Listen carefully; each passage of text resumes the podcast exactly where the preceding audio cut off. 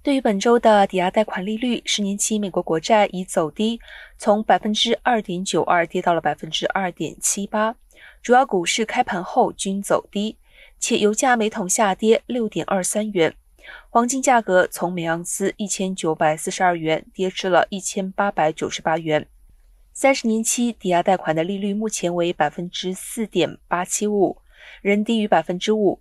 五月四号是美联准会宣布抗通膨计划的日子，市场在消息公布前已经消化了这一消息，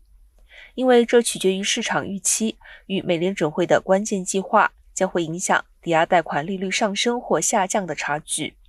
如果美联准会更快释出持有的抵押贷款支持证券，利率可能会上升；如果美联准会放慢其持有的 MBS，